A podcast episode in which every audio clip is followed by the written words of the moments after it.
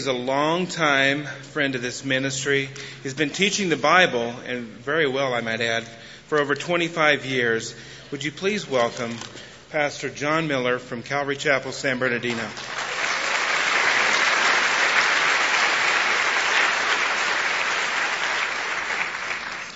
Well, good evening. Great to be with you and worship the Lord together. If you have a Bible, I'd like you to open it to Ephesians chapter 5, we're going to look at verses 18 down to verse 21.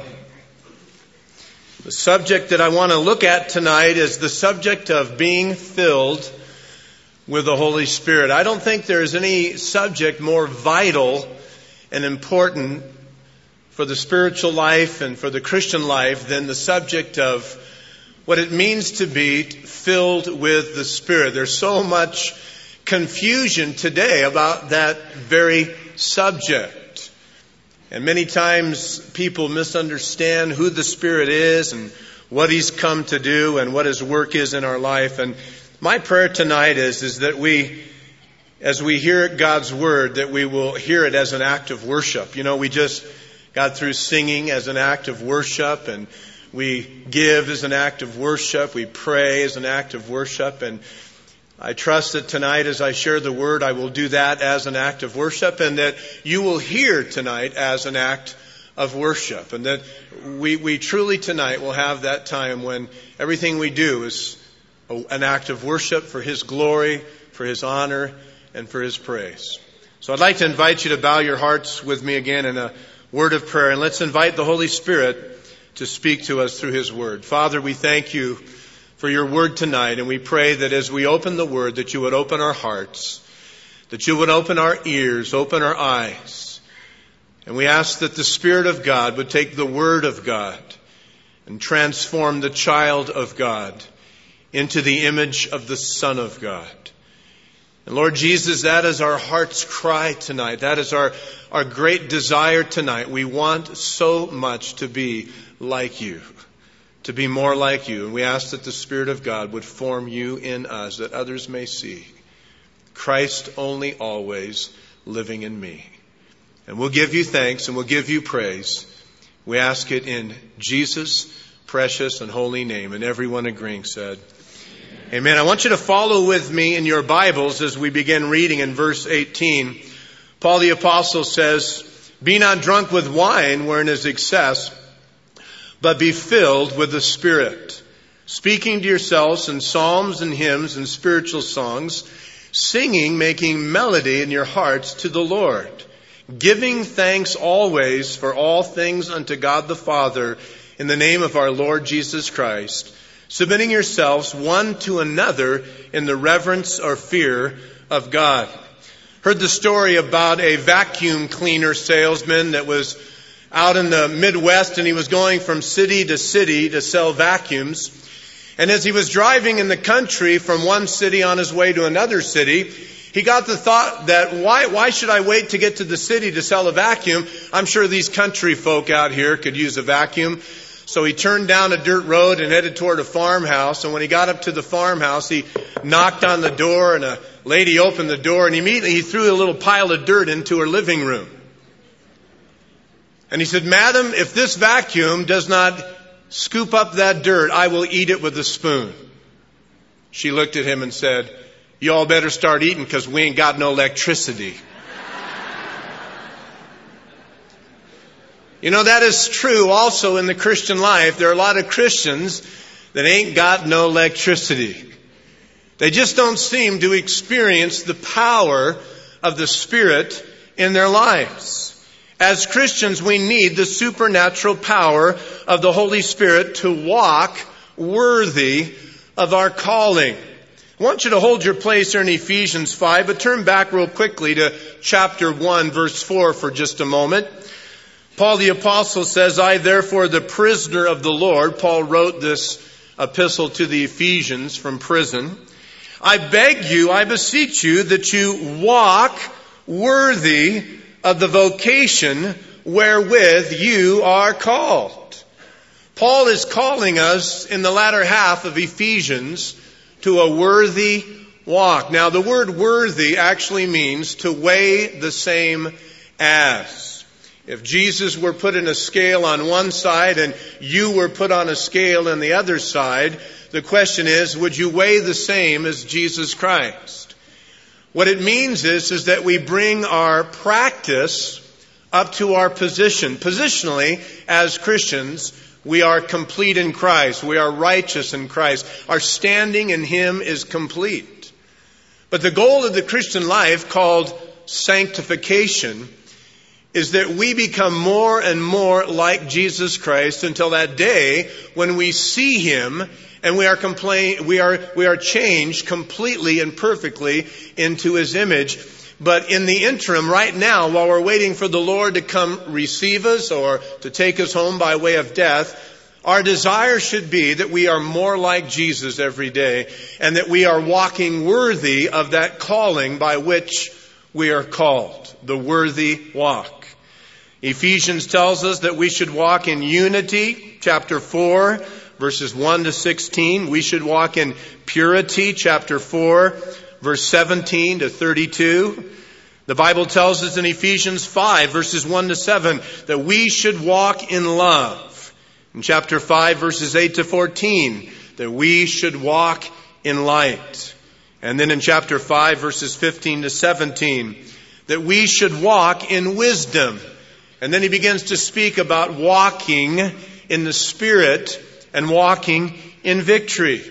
But the question for us tonight is, how can I walk in unity, purity, love, in the light, and in wisdom, and in victory? How can I live the worthy walk? How can I become more like Jesus Christ?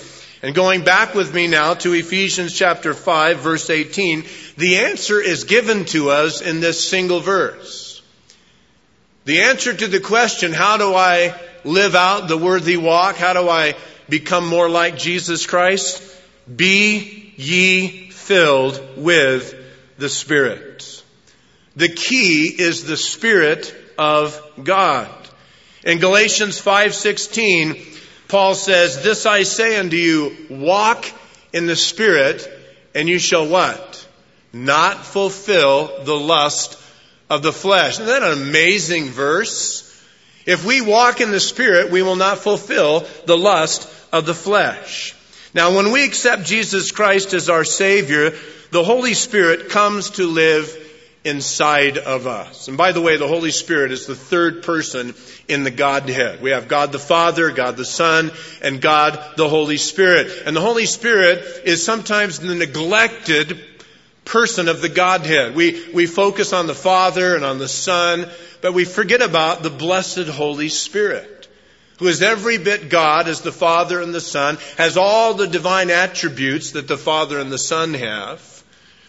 And when we are born again, He comes to live inside of us. Be perfectly clear about this. Every Christian has the Holy Spirit living inside of them as an abiding possession. If you do not have the Spirit, the Bible says in Romans chapter 8, you are none of His. To be a Christian is to have the Spirit of God dwelling within us.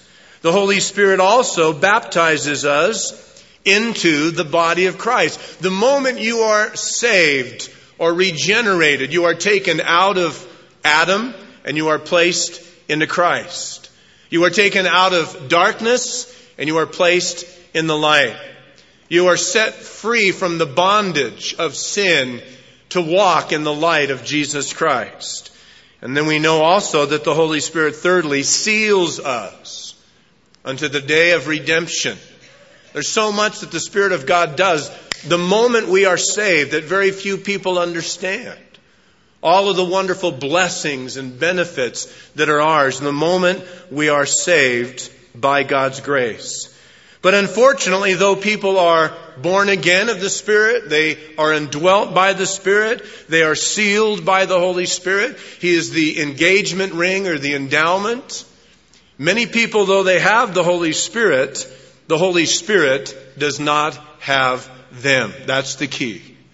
And you may be here tonight, but does the Holy Spirit have control of your life? He may be resident in your life, but is he president of your life? In the church, you can find three basic groups of people. There are those who come to church but do not know the Lord. They haven't been born again. The Holy Spirit does not live within them.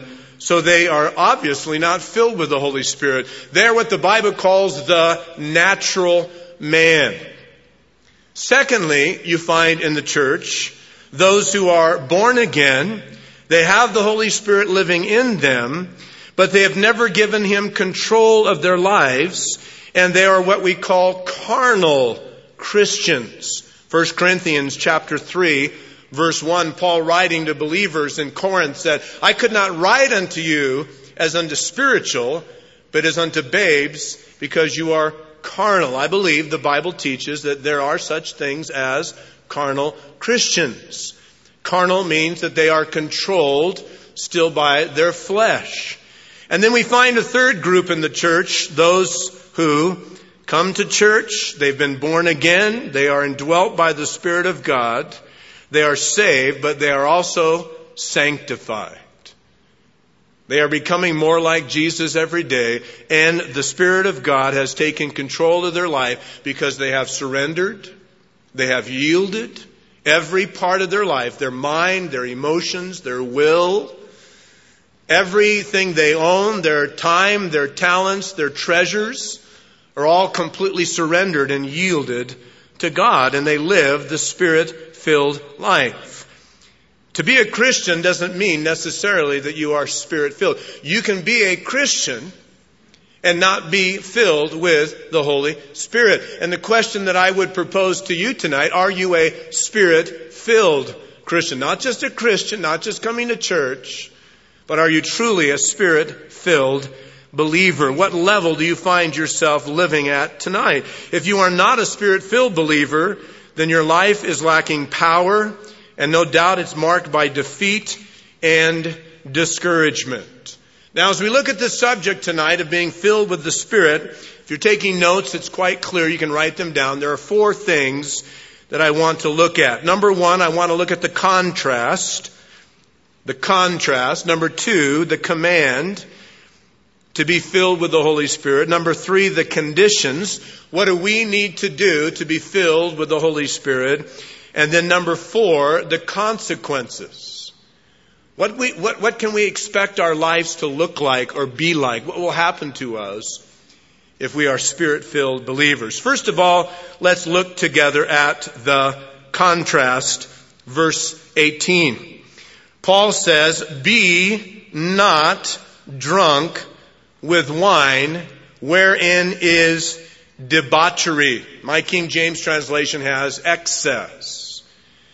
Now, nowhere in the Bible does it say, "Thou shalt not drink wine." My preference would be that it say that. I don't think Christians ought to drink alcohol, but I can't put you under my, limitations or restrictions in any way. But the Bible very clearly says, note this, that we are not to be intoxicated. We are not to be drunk on wine, wherein is debauchery. Now, Paul might have been thinking of what was known as the Bacchanalian cult. They had the god Bacchus, the god of wine, and they would drink wine, and they would get in this altered state of consciousness. They would become intoxicated, and by doing that, they were worshiping Bacchus, the god of wine. And coming out of that culture, Paul might be saying to these people, "Hey, listen, don't be drunk on wine." And I think that is a fitting statement for us today. There's so many whose lives are destroyed by alcohol, by strong drink. It's so damaging. It's such a powerful force in people's lives. You're not to be under the control of alcohol. Those who are under its control so many times lose self-control. They do things that they would never do when they're sober. They say things they would never say when they are sober. They get this pseudo-false kind of sense of confidence. The 85-pound weakling guy at the bar jumps up on top of the bar. "I'm going to lick anyone in the house. Come on, Paul is seeking to build a contrast here. Rather than being intoxicated with wine, rather than being under the influence of wine, out of control on wine, be controlled by the Holy Spirit. Years ago, my wife and I were out to dinner one night, sitting in a booth there, enjoying a quiet meal and just eating away. And a guy that was sitting behind me evidently had far too much to drink, stood up out loud right in this restaurant, looked right at me. And this is right in the town where I've pastored for 30 years. And he starts to yell at me, "You stole my wife." I'm thinking, this is great. The whole rest, isn't that Pastor Miller over there? Wow, he stole this man's wife. And he started to double up and come at me right in the restaurant. I mean, I was under the table. My wife's name is Christy. "Christy, do something, do something." Of course, they had to grab him and usher him out of the restaurant. But what a scene that was. And it's so sad that people lose control of their facilities. But to be filled with the Holy Spirit, we gain control. We gain a God-centered confidence. And unlike those who have a pseudo joy, you know, they get drunk and they're happy, you know, how dry I am kind of a thing. And when the Holy Spirit fills us, it's a true spiritual joy that comes from deep within. Be not drunk on wine, wherein is excess. But now, secondly, I want you to notice the command. Be filled with the Spirit, verse 18. So the contrast, do not be drunk on wine. And then the command, but be filled with the Holy Spirit. Now, I threw the word holy in there. You might have noticed it's not in the text. But I do believe that the Spirit here is a reference to the Holy Spirit of God. I realize in the Greek it could be translated either to refer to the human spirit or the Holy Spirit, but most Bible scholars believe in the context that it is indeed a reference to the Holy Spirit of God. Now, what does it mean to be filled with the Spirit? Let me tell you what it does not mean, okay? We could go on and on and on, but let me just mention a couple of things. It is not the same as being indwelt by the Spirit. Don't confuse the two. Every Christian is indwelt by the Holy Spirit. And let me make something else perfectly clear. When the Holy Spirit comes to live in you, guess how much of the Spirit comes to live in you? All of the Holy Spirit. You are complete in Him, right? Who is the head of all principalities and powers. That statement in Colossians, by the way, Paul uses a nautical term, which means ship-shape, fully rigged, ready to sail. You are complete in Christ. There's not one Christian here tonight that has indwelling in him more or less of the Holy Spirit than any other believer. We all share equally in that one Spirit, one Lord, one faith, one baptism, one hope of our calling. Filling of the Holy Spirit is not the same as being regenerated or born again. The filling of the Holy Spirit is not the same as being sealed, nor is it the same as the earnest of the Holy Spirit. Nor do I believe that being filled with the Holy Spirit, and listen carefully to me tonight, being filled with the Holy Spirit is not getting more of the Holy Spirit. I just said that you have all of the Holy Spirit being born again. It is not getting more of the Holy Spirit. It's the Spirit getting more of you. In simplest terms, we over-mystify this whole teaching on the filling of the Holy Spirit. In simplest terms, to be filled with the Holy Spirit is not you having the Spirit, but the Spirit having you. And my question tonight is, how much of the Holy Spirit... or how much of you, does the Holy Spirit have? Billy Graham says this in his wonderful book on the Holy Spirit. He says, we Christians are to be progressively sanctified or made righteous in holiness as we daily abide in Christ and obey His Word. Abiding and obedience are the keys to successful Spirit-dominated life. We are as much sanctified as we are possessed by the Holy Spirit. It is never a question of how much you and I have of the Spirit, but how much He has of us. And so to be Spirit-filled simply means to be controlled by the Holy Spirit, that we surrender our mind, we surrender our will, we surrender our emotions, and we are controlled by the Holy Spirit. In the Bible, the word filled means controlled by. In Luke chapter 4, verse 28, even unbelievers, it says, were filled with wrath. From the inside, wrath just took over. And you know people like that, and we've experienced that, where anger takes over, and we find ourselves just kind of even out of control with anger. That's what it means to be filled. The Bible says in Acts 13, verse 45, that the Jews were filled with envy. Now, there are four things that we need to know about this filling with the Holy Spirit. First of all, it is, in the Greek, an imperative. It's in what's called the imperative mode. You say, well, groovy-doovy, what does that mean? It means that it is a command. You got that? It is not an option. It is obligatory. It is God's will for every believer. So to be Spirit-filled is the normal Christian life. Sometimes we find somebody that's really on fire for God and they're really going for it. And we say, oh, wow, because they're the Spirit-filled kind, you know. They're not only born again, they're Spirit-filled, you know. And man, they're out of control. I'm a normal Christian. They're a fanatic Christian. No. The Spirit-filled life is the normal Christian life. We owe it to God to be Spirit-filled. We owe it to ourselves to be Spirit-filled. We owe it to our families. If you're married, you owe it to your spouse to be Spirit-filled. Please be Spirit-filled. You owe it to your children. You owe it to the church. You owe it to your friends and neighbors to live the Spirit-filled life. It is a command, thus not to be filled with the Spirit is an act of disobedience. You ever thought about that? For you say, well, you know, I want to be a Christian, but not one of those Spirit-filled kind, you know. I don't want to be controlled by the Spirit, you know, that's crazy. Well, then you're living in disobedience. God commands us. Secondly, the verb is in the plural form.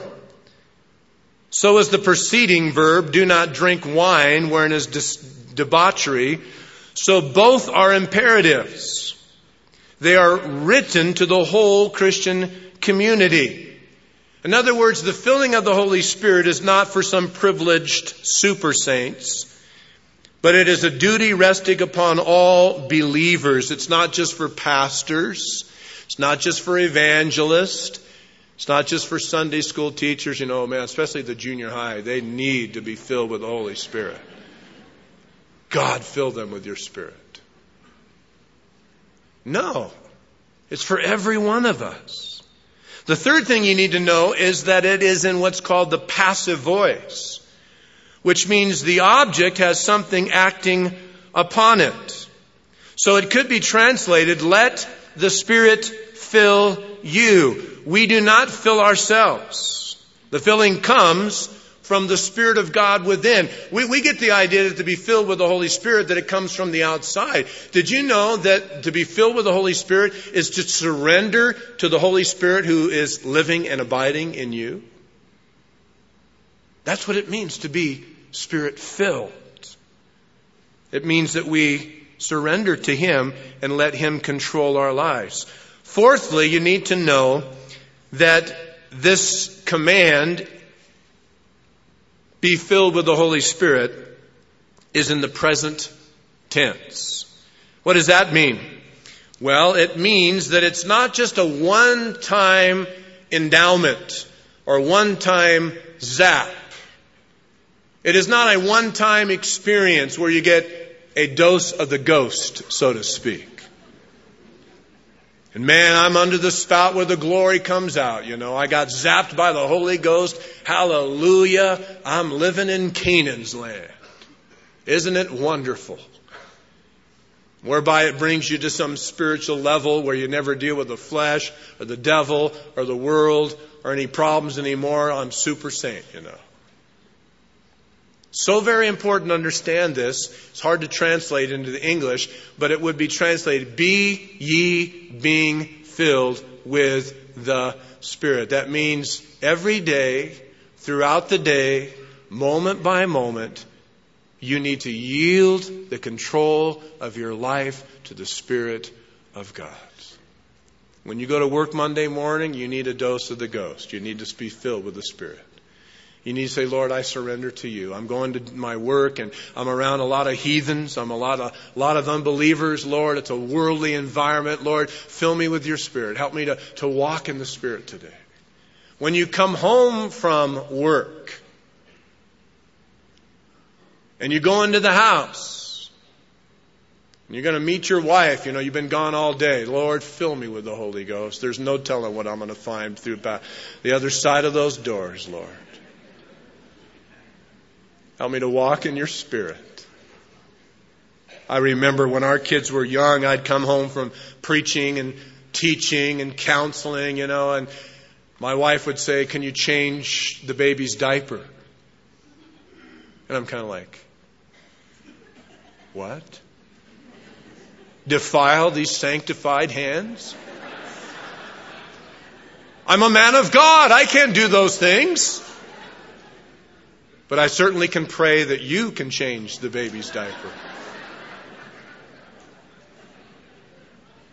Do you know that as practical as changing a diaper at home and giving the kids a bath and reading them their Bible stories and putting them in bed, we need the Holy Spirit's filling? Helping your wife, helping your husband, loving one another, supporting one another. That's where the Spirit-filled life comes into play. It's not jumping up and down in the church service. Anyone can do that. It's not how high you jump when the Spirit touches you. It's how straight you walk when you hit the ground. That's what's important. It's like the old steam engines, you know. You pull the rope and they blow the whistle. That wasn't the main purpose of the steam, okay? The steam was to drive the train down the track. A lot of people think the Holy Spirit's just to come to church and toot your whistle. Jump up and down, get the holy jumps or the holy rolls or the holy toots or whatever you want to call it. No. And we're going to see the results in just a moment. It's very practical. Being filled with the Holy Spirit. In the book of Acts, chapter 2, they were all filled with the Holy Spirit. They opened their mouths to preach the word and they praised the Lord and they prayed. Anytime someone was filled with the Holy Spirit, they preached, they proclaimed, or they prayed. And we find that over and over and over again. In Acts chapter 2, verse 4, then Acts 4, verse 8 and 31, Peter was filled with the Holy Spirit. So it happens to us more than once. Thirdly, I want us to look at tonight the conditions for being filled. What are the conditions to be filled with the Holy Spirit? You might want to write these down if you're taking notes. Number one, desire. Write down the word desire. Being filled with the Spirit starts with the desire to be filled. David Jeremiah said, many people will take notes on a sermon and promptly file them in the back of their Bibles. They won't really think much about the message after that because the general mentality in the evangelical world goes something like this. We don't want to be lost, but we don't want to be so Spirit-filled that we can't enjoy life either. So we choose a middle-of-the-road position. Yeah, we'll go to church and we'll kind of get it out of the way for the weekend and then we'll really have fun. You know, okay, let's go to church, let's get it done, let's get out of the way, and then let's do something really fun, okay? And Christ isn't the center of their life. They're not really seeking Him with all their heart and all their mind and all their soul. Jesus said, if any man come after me, let him what? Deny himself and take up his couch, his lazy boy? No. His remote control? his cross, cost of discipleship. If any man come after me, let him deny himself, let him take up his cross, and let him follow me. The cost of discipleship. We live in a world today where very few understand the cost of discipleship, what it means to be sanctified, to grow into Christ likeness. We're more concerned with our comfort than we are with character. And God's concerned with our character. He wants to produce Christ likeness in us. How about you? Are you fearful of the Spirit-filled life, thinking that you might do things that you don't want to do, or stop doing things that you do want to do? Jesus said in John chapter 7, if any man is thirsty. Catch that, if. Are you thirsty tonight?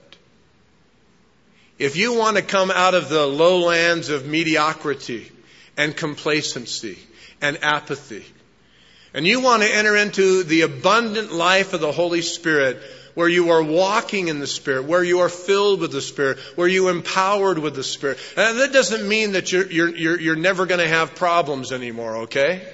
Whew, like this sermon, I'm going to get Spirit-filled and I'll never have a problem. My car will always start when I turn the key. Nothing will ever go wrong. Not so. But it means that you will have a new sense of God's presence, and God's peace, and God's joy, and God's power in your life. And you will enter into a whole new life of being filled with His Spirit. If any man thirst, let him come unto me and what? Drink, right?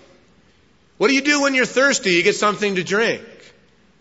But when you're spiritually thirsty, you come to Jesus Christ and you drink from that fountain. In Matthew chapter 5, verse 6, Jesus said, blessed are they who hunger and thirst after righteousness, for they shall be filled. And I want you to know that the they there in that text is emphatic.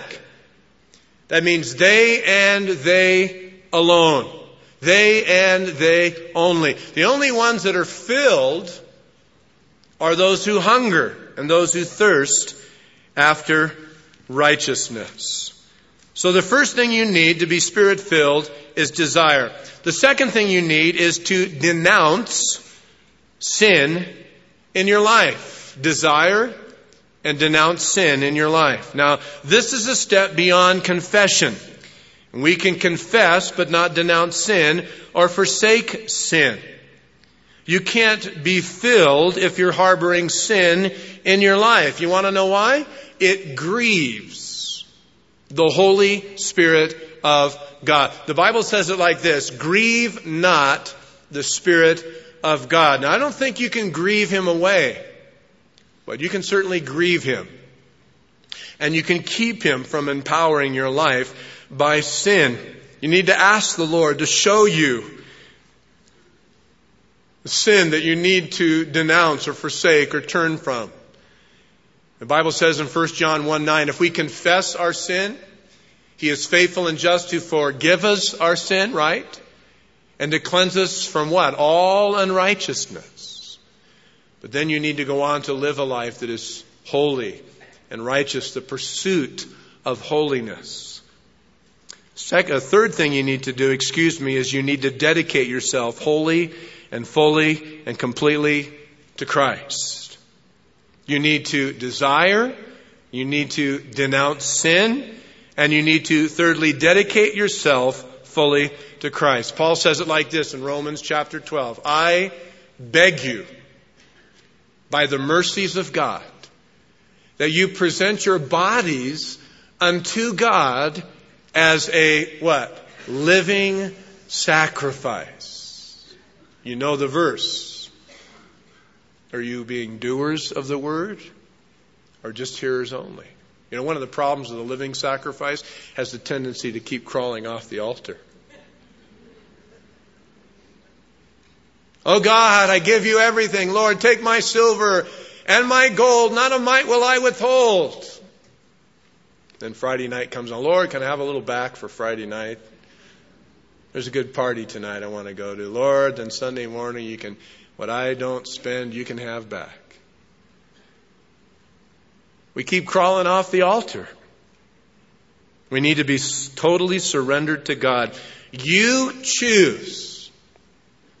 You decide tonight whether or not you will live the Spirit-filled life. In Colossians chapter 3, verse 16, Paul says, "Let the word of Christ dwell in you richly." The same consequences or results of being Spirit-filled here in Ephesians, as we're going to see in a moment, are the same consequences or results of being Word-filled. I want to make myself perfectly clear here tonight. You cannot be a Spirit-filled Christian without feeding on, studying, meditating, obeying the Word of God. You got that? You can't neglect your Bible. You can't put it on a shelf and just get filled with the Holy Spirit and expect to live the Spirit-filled life. The Spirit-filled life is a Word-filled life. You meditate on God's Word. You feed on God's Word. You delight yourself in the Word of God. And you find that the Spirit of God takes the Word of God and He transforms you, the child of God, into the very image of the Son of God. That's how the Spirit of God works. The Spirit of God does not work in a vacuum. It's like a train that runs on a track. The Holy Spirit runs on a track. That track is the Bible. And the more of the Word of God, the fuel we put in our life, the more He has to work with. Remember, David said in the Psalms, "Thy word have I hid in my heart that I might not" what? "Sin against thee." It's the way to holiness. We must dedicate ourselves completely to Christ and to obedience to the Word of God. And fourthly, we must daily depend upon the Spirit. We must depend daily upon the Spirit of God. When Paul says, "Walk in the Spirit and you'll not fulfill the lust of the flesh," what does it mean to walk? When I walk, I put one foot in front of the other. And by the way, the older I get, the harder it gets to walk. I never thought I'd see the day when I had to hold on to things, you know. It's like, whoa, I'm getting old. But when I walk, as I put one foot forward, then I put my weight on that foot. And then I take another step and I put my weight on that foot and that leg. And then I take another step and I put the weight on. I depend on each step that I take. To walk in the Spirit means basically that daily, moment by moment, I depend upon the Spirit of God with every issue that comes into my life.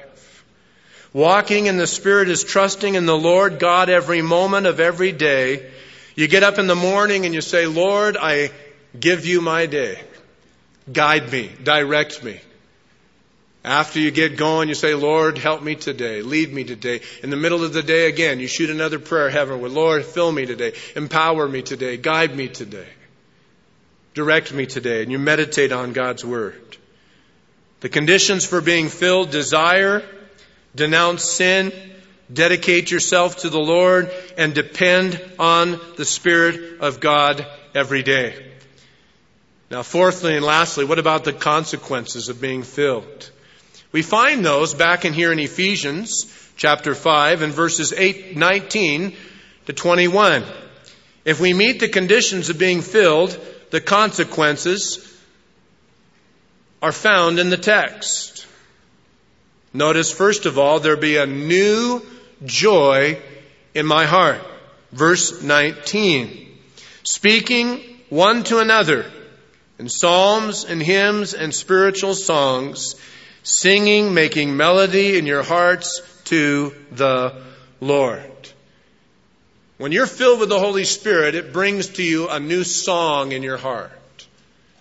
A singing Christian is evidence of a Spirit-filled Christian. Doesn't say you have to sing good. Some people say, "Well, I don't sing at church because, you know what, I have a horrible voice." Well, then make a joyful noise unto the Lord, okay? Grunt to the Lord if you must. Groan to the Lord. But do something by all means. Notice that speaking to one another, as the Spirit fills our lives, it helps us in our interpersonal relationships. Psalms, hymns, spiritual songs. So wonderful when the Lord just gives you a song in your heart. And you know that little phrase there, making melody in your hearts to the Lord, literally in the Greek means to pluck the strings. It's a picture of the Holy Spirit plucking the strings of your heart.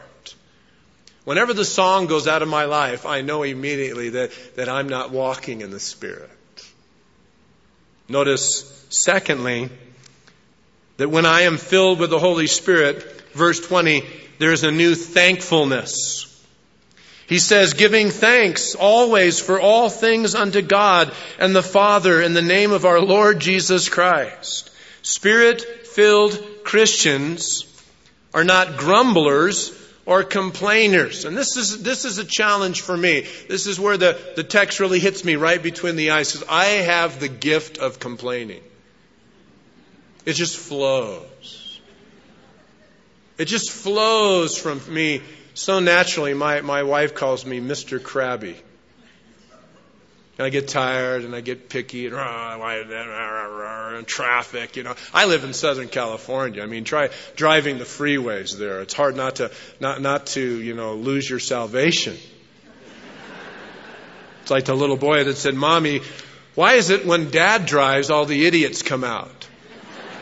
They never come out when Mom's driving. And it's like, you know, I get mad and get bummed out. And it's like, you know what?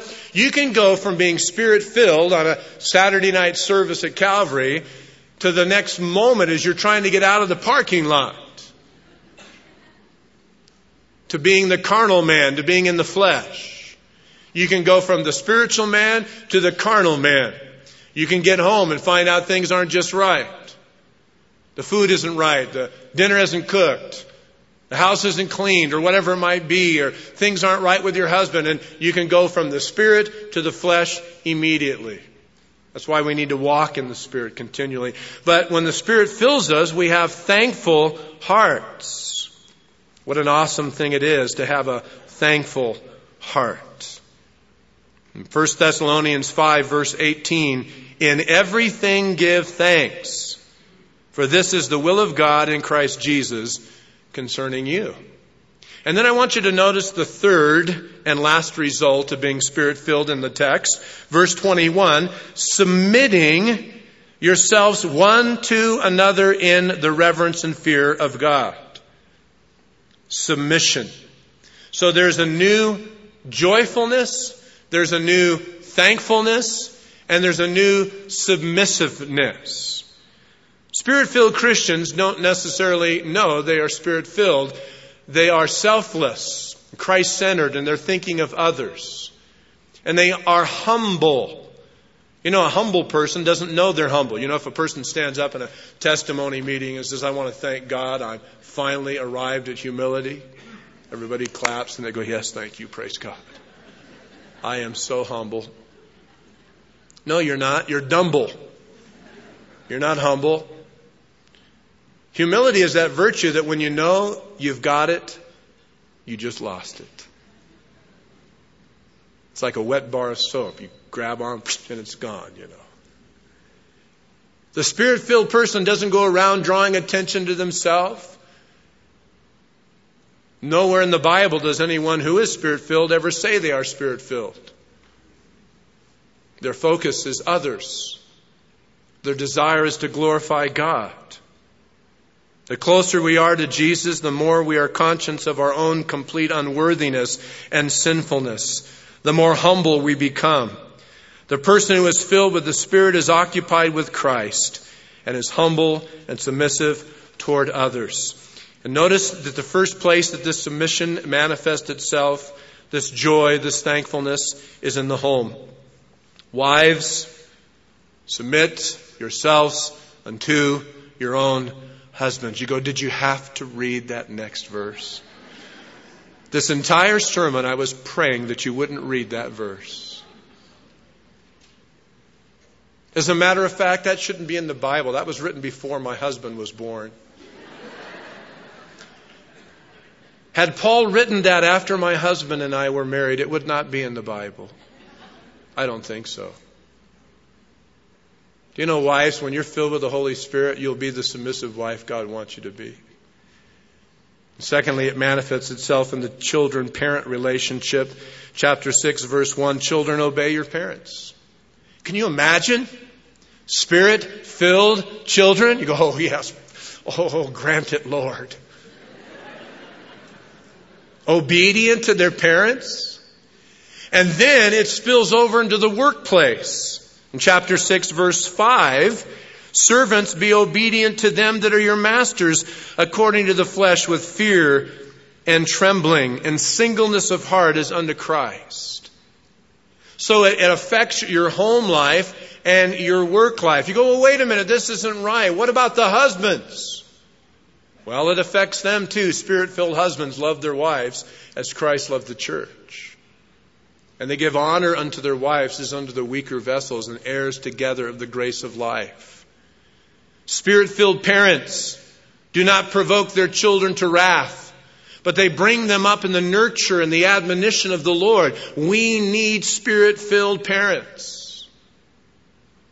And we find also that on the job, Spirit-filled employers give unto their workers what is right and just and equal, and treat them fairly. It affects the workplace.